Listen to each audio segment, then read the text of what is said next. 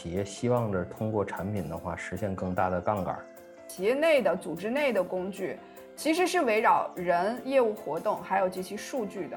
第一种工具的话是一种进攻型工具，另外一种的话叫做防守型工具。我们能够让组织里的每一个人，他最良善的一面可以施展。你如何从防守到进攻？其实东西越大，其实越不能失败，就越必须走向保守。大家好，欢迎光临思维发条，我是马飞飞，我是悟空，我是王宇。哎，这个菲菲啊，这个这段时间聊天就感觉你提以前之前说自己老是做这个敏捷教练的，怎么最近都没听你提到这个词儿了？经常在这个嘴边说自己是个产品经理，你这个是个什么什么个玩意儿的转换？我没搞明白，怎么这个敏捷教练还能变成产品经理？这个跨度有点大呀，所以我现在就怎么混着混着就混成了一个产品经理了。就是之前我可能熟悉我的人知道，我以前是做研发啊、项目管理啊，做的是那块的工作。现在从敏捷教练变成产品经理了。实际上，这个地方它背后还是有一些逻辑的。我们在组织里面啊，肯定有一些工作，它其实是要有一些具体的交付件的。作为一个支持研发过程的一个团队，我们真正的这个工具就是我们的软件研发的这一套工具的套件吧。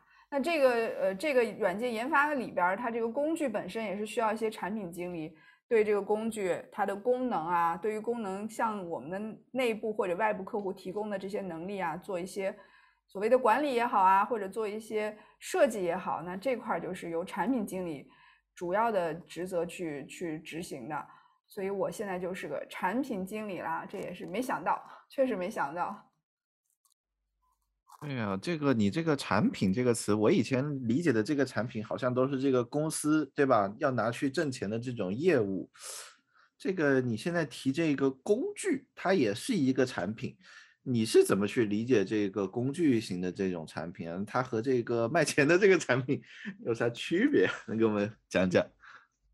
哇，我觉得确实我们可以聊一聊啊。就是在企业里面，当然我们现在我们的听众应该主要也都是来自于软件行业啊。我们就假设按照这个背景去介绍的话，那我们这个软件行业里面，呃，从系统就是专业系统到工具。呃，到工具产品，它背后其实是说，呃，从一个被动服务于客户，作为呃软件系统，对吧？我是被动服务于客户的，客户想要什么，用户想要什么，我就提供什么功能。呃，那个如果说是作为产品呢，它其实更多的是一个主动服务。另外就是我可能有一些核心功能，我是有有机会去把它包装成产品化的。那么产品化就意味着是可以复制的，可以复用的。那么到了产品阶段，我们更多会强调。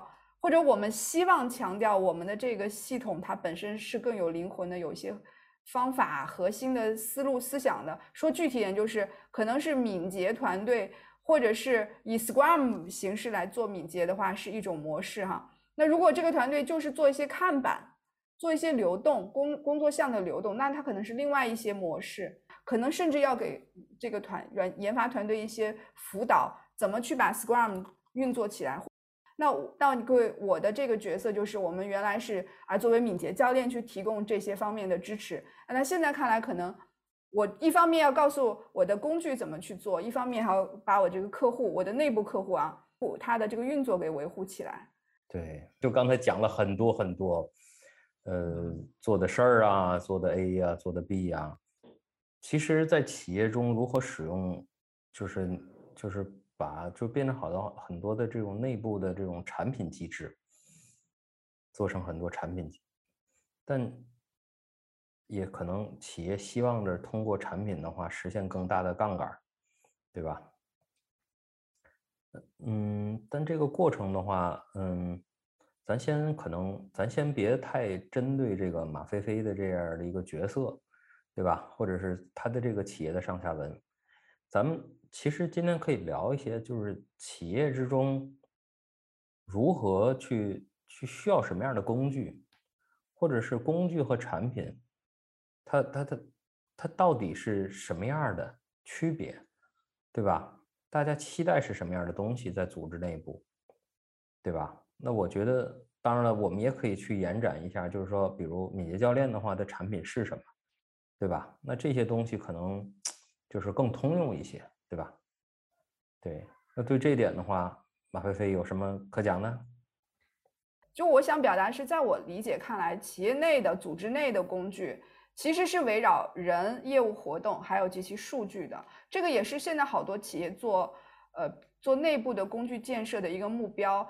我们自己做做做，我说说到哪儿了？我们自己 做工具做产品的话，呃，是这个方向或这个路子啊，对吧？如果说我们今天讨论是协企业组织协同协作，我觉得可能比如说 Scrum 它就是一个偏协作的。如果我们讨论是软件制造生产，可能比如说 DevOps 的这个一一一套工具，它可能就是更偏软件软件工程的一块的。所以我觉得这两块还是有有挺不一样的方向啊。就是我觉得，在我们不停的在发散之前啊，我我已经很很难跟上我在我们在聊什么样的一个话题了。就是说，咱们或者是把这个话题的话聚焦一下，就是说，你认为一个五十人、十个人，咱就说十个人规模吧，十个人的规模的组织需要什么样的工具？那这些工具可不可以成为产品？五十个人的组织，咱们就说软件行业，好吧？嗯，那他需要什么样的一个工具？那他用的工具可不可以变成自己的产品？那对于一百五十人，甚至六百人，那他需要什么样的工具？那他是不是可以变成自己的产品？那咱们回到这些非常简单的，因为咱们还是希望，我希望的话，我们的听众能够得到一些东西。也就是说，他如果是十个人的团队，他能够知道哦，那就这些工具的话，他基本上就能够运行起来了，对吧？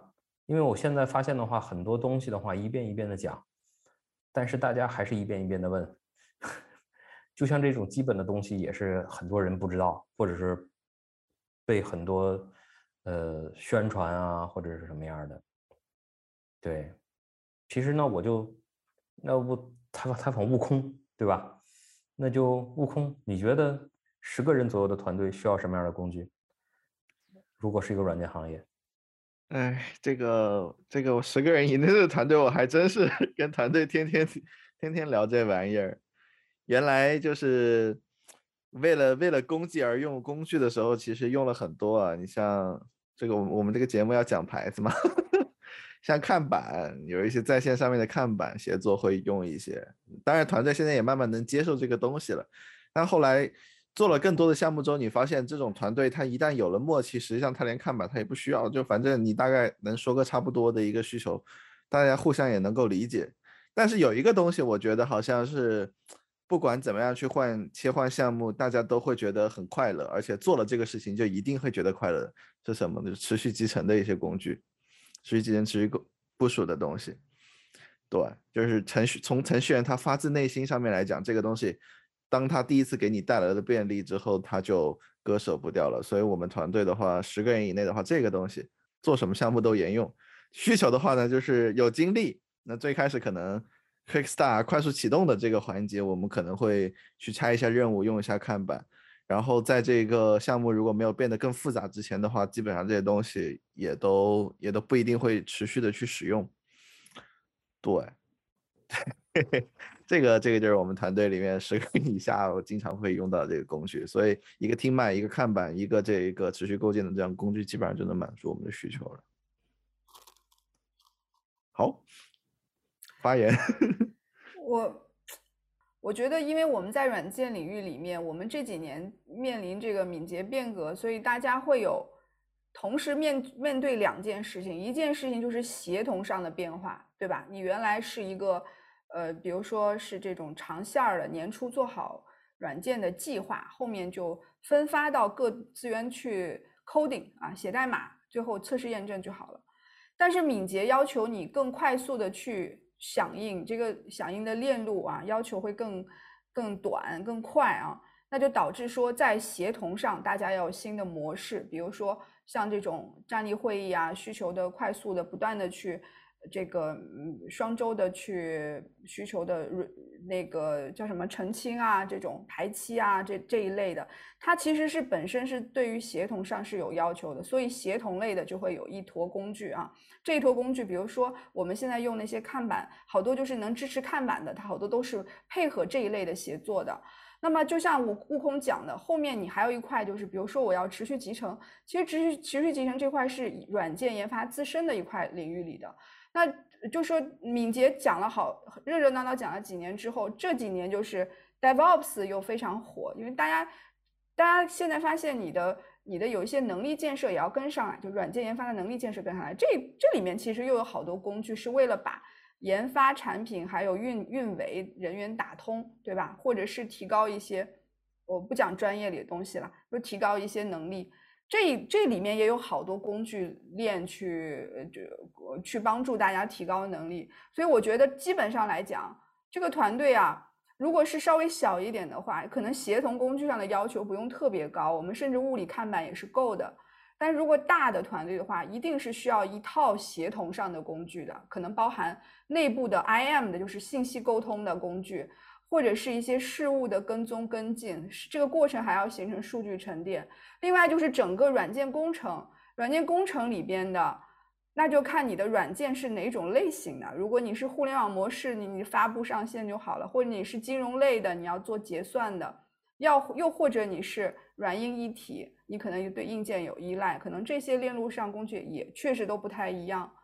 所以，我我觉得可能如果回答王宇嗓的刚开始的那个问题啊。就是在我看来，就是一个是要看我的团队的人员的规模大小，规模越大，可能协同的工具要求会更高一些，或者是一定要有。那是另外就是看我我这个团队制造的软件是一种什么类型的软件，就是我的我向 C 端交付的这个产品形态是什么，可能也会有不同的工具去去支撑它。当然，我们可以按照互联网模式来来讲，主要就是。敏捷类的啊，做做持续集成，做做什么测试啊，这种我觉得是测试类的工具啊，可能也是够的。哎呀，这个东西的话，就像刚才听马飞飞说的话，就好像说一切那根据情况，我们选择不同的工具，对吧？刚才听那个悟空的那个观点的话，就是说，OK，我们需要协作工具，对吧？像看板之类的，对吧？那我们也需要用。C.I. 的持续集成类的工具，对吧？那这两块工具，呃，那反正悟空给我讲的话，我觉得我更有 画面感，对吧？呃呃，就是说咱们再再往上扩大一个人数的等级，就比如，因因为这东西又让我突然想到了，我们讲很多东西的时候都喜欢讲。追求所谓的正确，这个正确的话，其实我们可以尝试着让，就是我们的观点的话更加的容易错误。对，就是说，我们就给他这个解，为什么要给他这个呃建议？就比如协作工具，对吧？协作工具它可以选 TeamMan 的，对吧？持续集成，持续集成可以选那个呃呃 Git，对吧？GitLab，对吧？那呃，那好，这两个工具的话，那十个人团队就能转起来了。那好，那咱们再把扩大一下。那比如五十个人的团队，那那如果按照这样的一个观点的话，咱问问马飞飞，这个五十人团队的规模的话，你会推荐哪些工具？我我其实想要讲的是说，就我不想立刻直接回答这个问题啊，我想要讲是说。其实团队需要什么工具这件事儿啊，是一个专业需要专业意见的。就我们回来讲痛苦，好吧？就是我，比如说我现在接触团队，大家会对工具是非常多的吐槽。刚好我又是在工具团队，我又是面向我的这个一线用户的。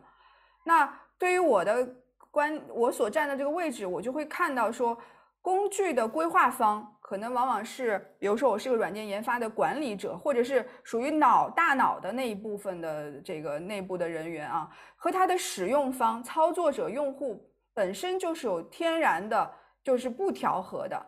因为管理者要的是规模化的效益和整个流水线上的那个那个效率，个体工作者关注的是我自己使用方不方便，能不能所有东西都在我眼前，不要让我今天到这边，明天到那边去用啊。所以两者是天然的，是有这个对立关系的。那么回过头来说，在组织里的工具，它到底是是谁的？就这个问题，我觉得也是可以讨论的，而不是我就是我就没没不直接回答那个那个多少人的团队会怎么样啊？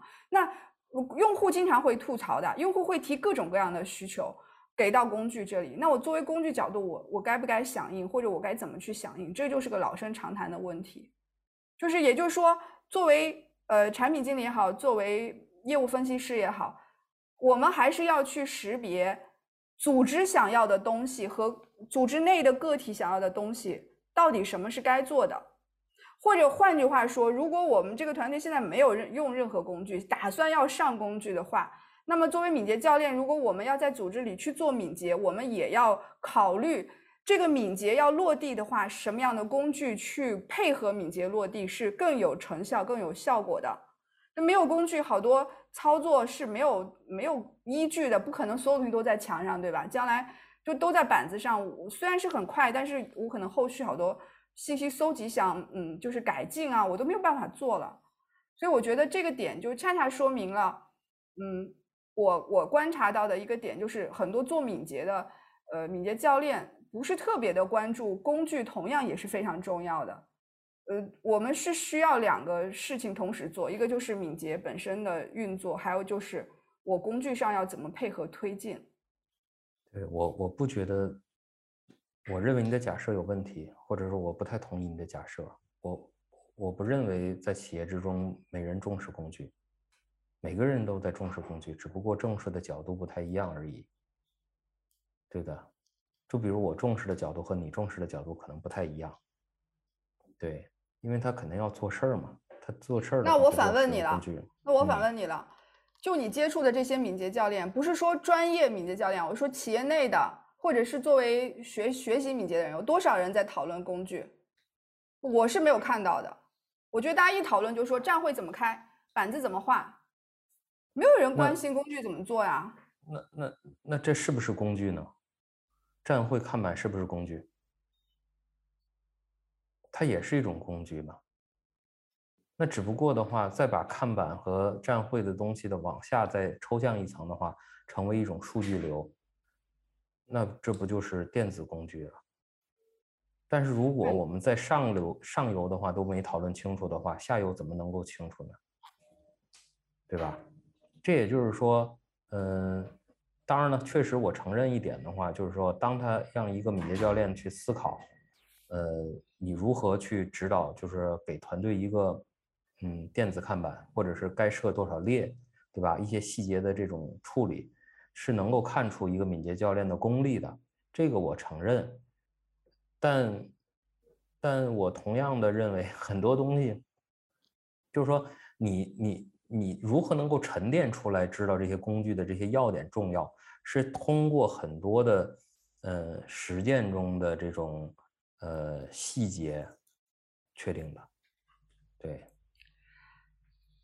对，我觉得刚才就是那个点啊，就是，呃，就是而且物理看板也是也是工具啊，就是，那么我觉得就是刚才那个点，就是大家对工具的这个，呃，使用还是稍有一点，我的观察是有点偏散，就是比如说看板，大家是不是真的很关心看板要设计成什么样的甬道？有没有认真想过这个甬道前序和后续两个甬道排在一起，这个甬道到底有没有必要存在？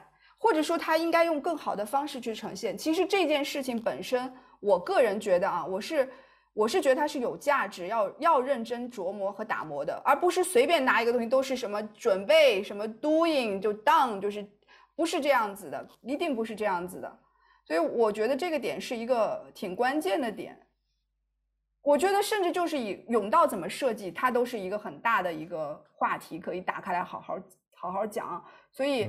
这一点我是觉得，嗯，你在当然在一些软件工具上啊，你可以看到甬道是开箱就有的，其实它就已经设计好了。每个人用的其实也都不一样，对不对？我不知道你们那个是 trailer 是吧？我以前用过 trailer，那个那个里面也是开箱就有，然后就是，但是每个团队做的东西都设计的都不太一样啊。你要是简工作很简单，事务跟踪，你是可以什么需求池，然后什么就是挂起啊，正在做呀，就绪啊，就就 OK 了。你说的这个东西的话，让我想起了工具有两种分类。第一种工具的话是一种进攻型工具，另外一种的话叫做防守型工具。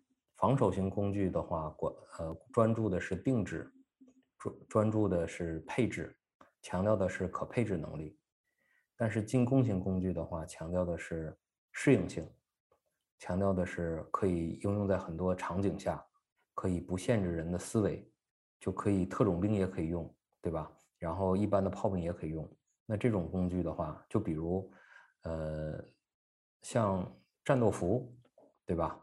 或者靴子，就属于非常进攻型的工具。那像大炮，对吧？像这种这种需要定制化的这种软件，就属于防守型的工具。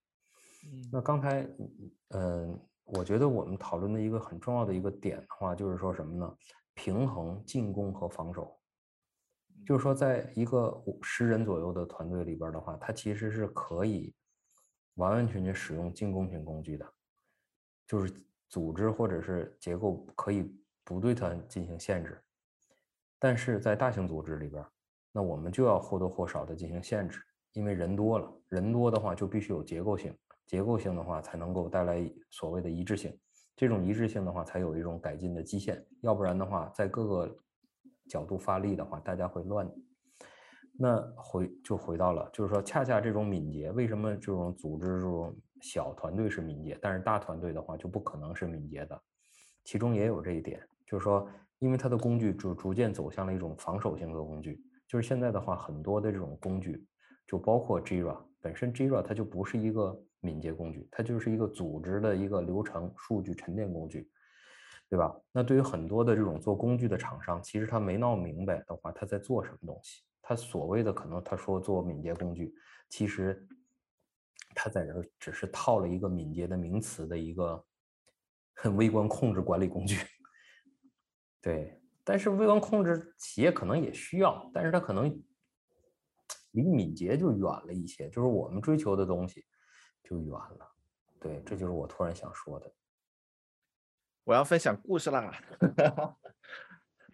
就是刚才讲这个五十人工具和一百人工具的时候带来这个区别，还是特别有感受的。就是我以前在学习的时候，我还是很喜欢用电子工具的。我觉得电子工具里面有一些认知和理解，还有一些配置，是能够去弥补我知识上面的空白的。所以有一段时间我很迷恋这个东西。对，某工具厂商对。然后我就发现，我可能一个下午，我一整周都在研究它那个工具里面的这个流程是怎么去配置的。然后最难受的就是你配置完了，你发现你新建一个项目，那个项目里面的流程你需要重新配置，而且不能复制。而且你可能因为多了各种各样的流转的要求，然后你的各种的同学可能要去流转卡片的时候，发现它根本就流转不动。那同样的问题，你可能放在这种进攻型的这样的一些看板工具里面，就大家都随便拖嘛。然后。一开始的时候，我还真觉得就是说，就是要流程，就是要控制。后来发现，团队它自然的那个适应的过程，就让你其实用不着这些东西，对吧？它其实就是要赶紧把这个目标给你实现了，赶紧去把那个结果给呈现出来，它不需要这么多控制的东西。所以我觉得刚宇刚才王宇桑总结的还还是真的很。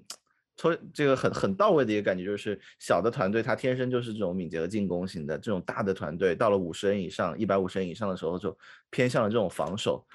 因为我自己代入了一下，我去想象了一下，之前有一段时间有有也也有做过这种五十人团队以内的这种规模的团队，我就发现很多想要在小团队里面带着大家去熟悉甬道啊，去制定规则的这些策略，慢慢都不生效了。为什么？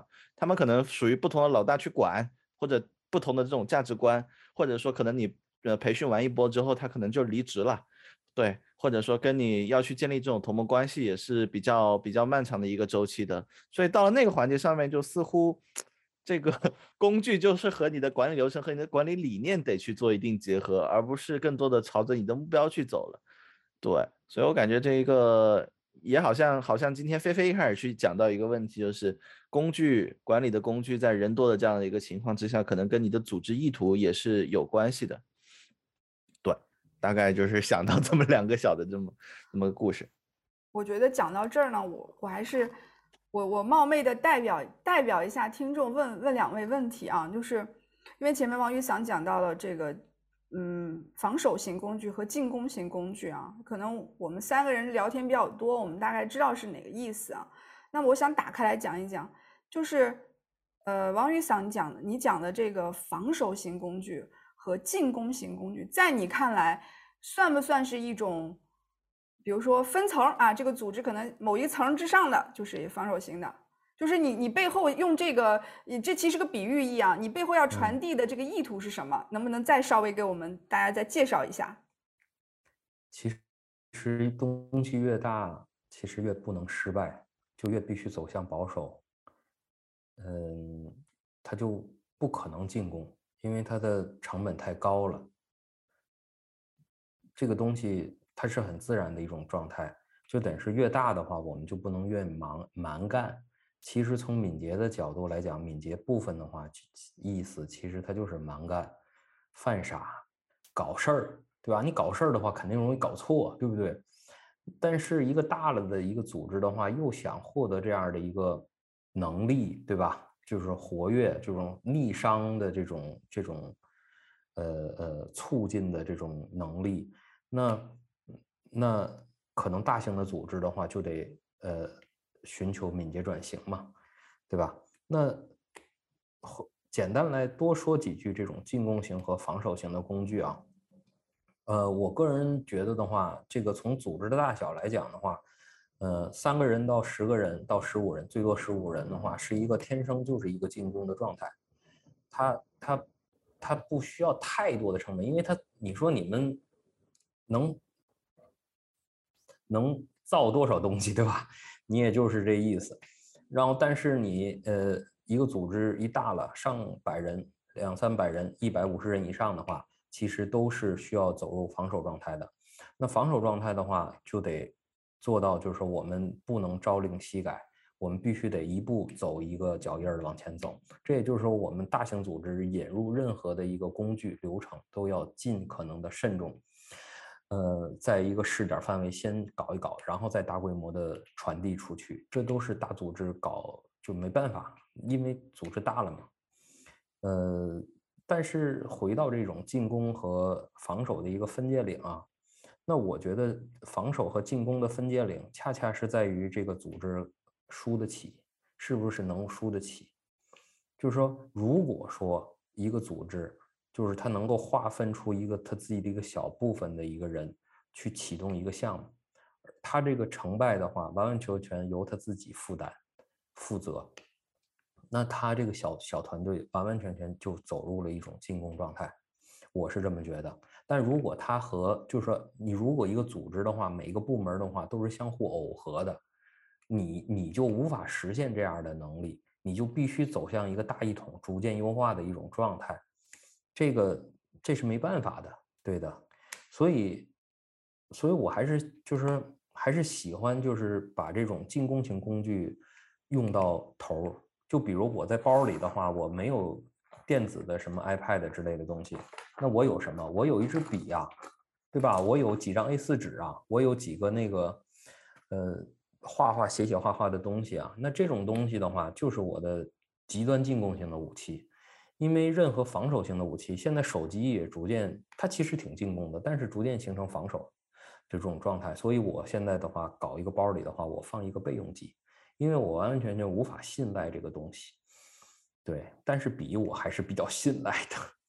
对，大概就是这样。不知道回答了问题吗？还是跑题了？我我我感觉你要表达的就是说，其实，在你的。这个表述中，防守型的工具更多的是一种，就是规则规范类的，就不可以逾越的；进攻性的，它更多是服务于人的，就是让这个人去发挥能动性，它可能是你人能力的延伸的这这么一个方向，对吧？那如果是这个角度的话，我我其实还有一个问题啊，就是，呃，我我们自己现在在在组织里面做，我们其实确实是。有一定的意图要这样去做。为什么？就是呃，比如说我们做了一些软件代码的解耦之后，这个有些团队它自身就是那一那一块责任田里的代码，它做好就好了啊。我们就是用这用一个比喻意义讲，它是个责任田。呃，那么在这种情况下，其实，在呃在防守型的这个这个上下文，比如说我们有一些财务上的。呃，就是量这个度量你的这个市场效应、商业效益的，我肯定是有这方面的度量的。这个度量一定要是透穿到所有团队，肯定都要的。但是我们会倾向于建设，呃。呃，这个只有到了一定程度以上，我们才去做这种防守，我们才做严格管控。那么你如果是下沉，你就责任田，你们只要责任田质量好，你们怎么干我就不管了，就轻量级的去管，是不是说我想把这个，我之所以这样讲我们这个例子啊，就是想往你这个方向去套，是不是这个模式就是我们现在觉得我们应该这样去做工具，我们我们要。考虑的就是既不能太散，就是所有的人想怎么干都怎么干都行，也要避免说一个东西从上到下，一个工具从上到下，一套方法一套流程管到底，大家都觉得没有办法动，没有办法创新了。就这是一个场景，因为刚才你讲另外一个场景是说我有的团队要做创新，这个团队我单独把你划出去，你就可以稍微自由度高一些的去做一些突破，你可以承受一定的风险失败。那还有一种模式就是我可能要混在一起，我既要保证。每个团队有一定的创新能力，有一定的自由度，不要呼吸都空间都没有了。又要想要把这个数据，因为业务数据本身确实也是需要被管理的嘛，对吧？就是这个是不是可以这样理解？嗯，部分是这样的理解的。但是我突然想到一个什么事儿呢？就是说我们其实很多人的话都太容易关注到一个从小到大。从一个进攻到防守的一个过程，怎么能够从就是说在防守的状态，我们能够就是在进攻的状态，我们如何能更好的进攻？如何在什么样的程度的话，我们该防守，对吧？但还是一个东西，我们喜欢往这个向方向思考。但有的时候，我觉得的话，这种方向的思考，其实我个人觉得意义并不是特别大，因为你会发现，组织自然而然就会往这个方向走。就比如，就像你刚才问我的问题。你不问我的话，组织绝对有人去去解决这个问题，它是自然而然的话去解决这个问题。但是什么东西缺失了呢？缺失的就是我们就是如何能够持续的数字化转型，就是有这种创新的东西，让这个新的东西孵化，让这个新的东西隔离。那有一些新的人，就是这个机制没有转起来。如果我们能够快速的把这种新鲜血液，当然也可能是跑题啊，就是说能够让它快速的转起来。其实就像一个小猫、小人儿，它长成大人、大猫的过程的话，其实是一个很自然的过程。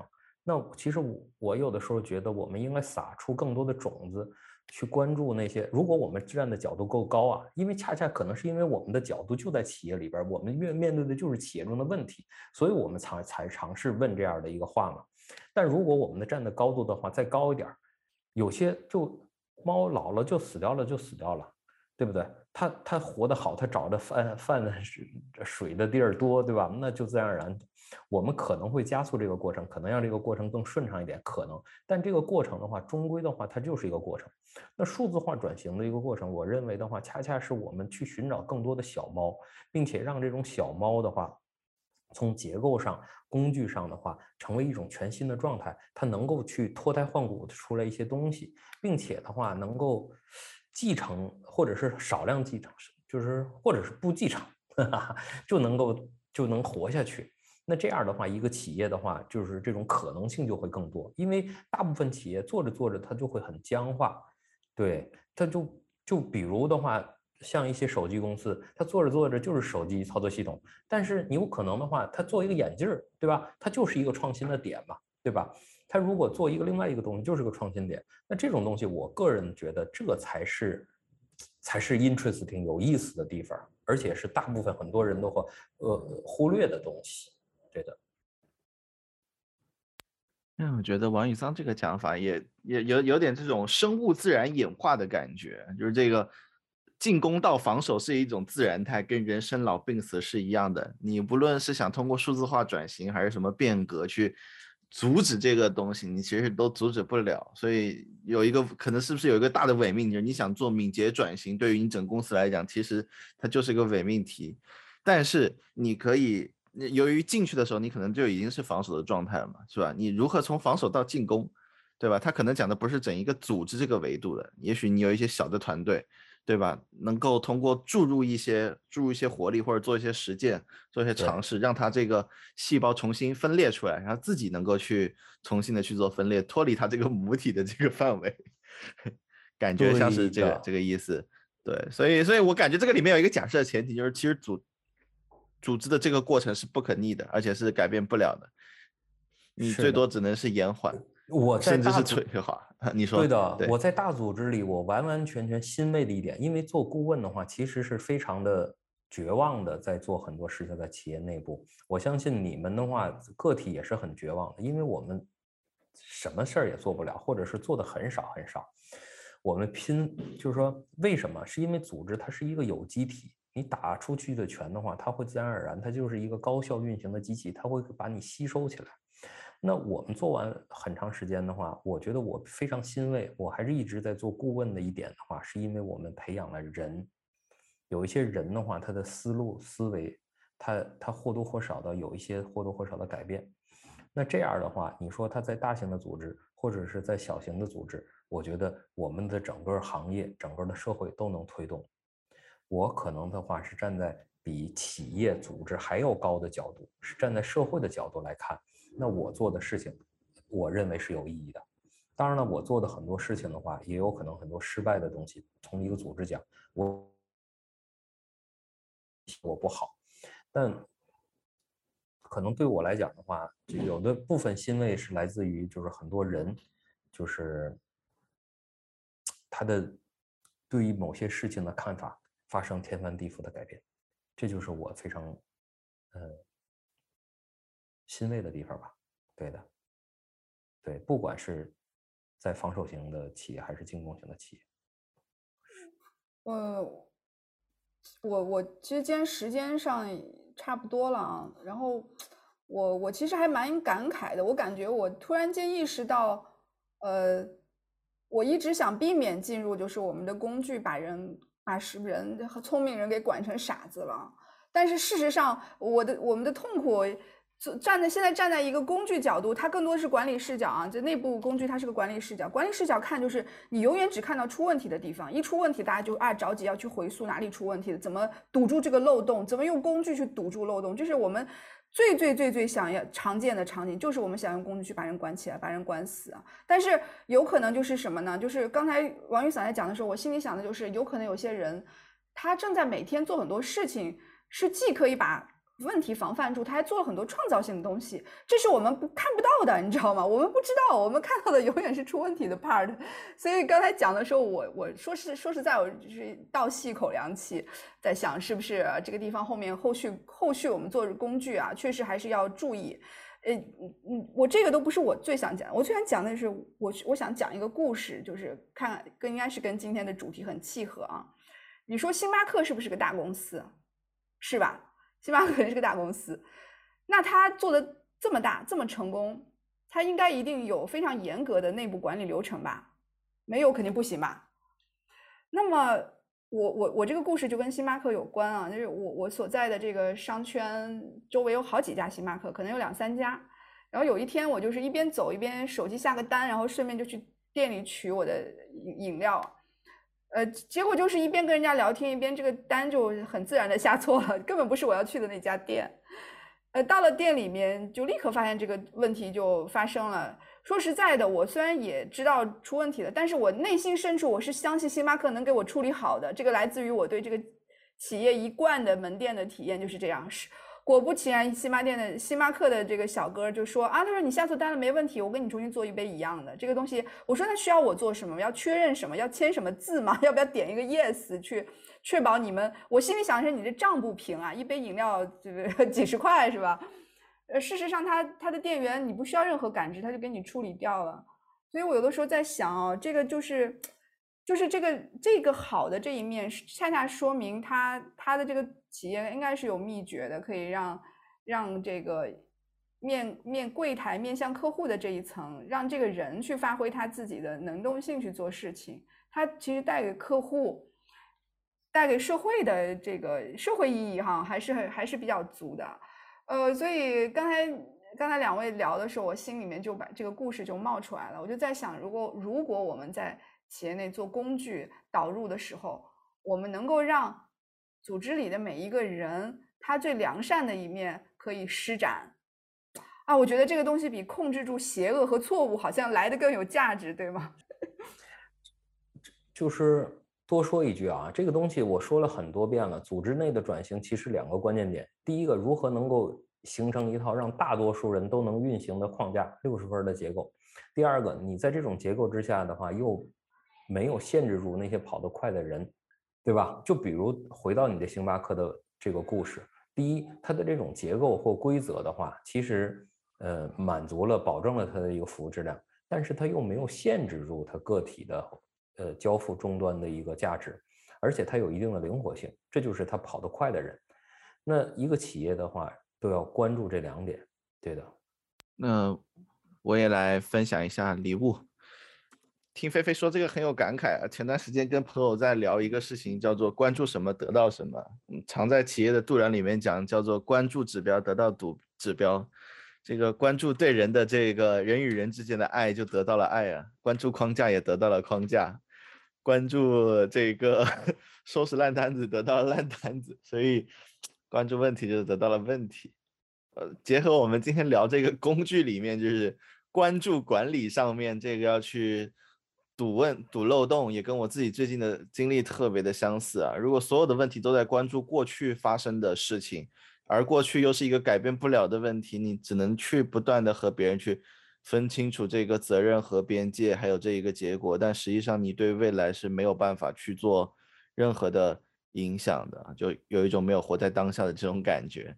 所以我觉得今天是不是作为做工具而言来讲的话，它也是怀揣着对未来想要去未来我们需要去关注的一些东西，然后在这个过程中能得到它，否则它永远都在我们的。视区视角和视视角的这个视角之外，在我们这个盲区里面，我觉得这是一件很恐怖的事情。对，那这就是我们今天今我今天这个想跟大家分享的。好，王以上。好，我我说我说的挺多了，就是让大家不管是什么工具，让公司里的大部分人跑起来，但是又不限制那些跑得快的人。对感谢大家的这收听，好，拜拜，拜拜，拜拜。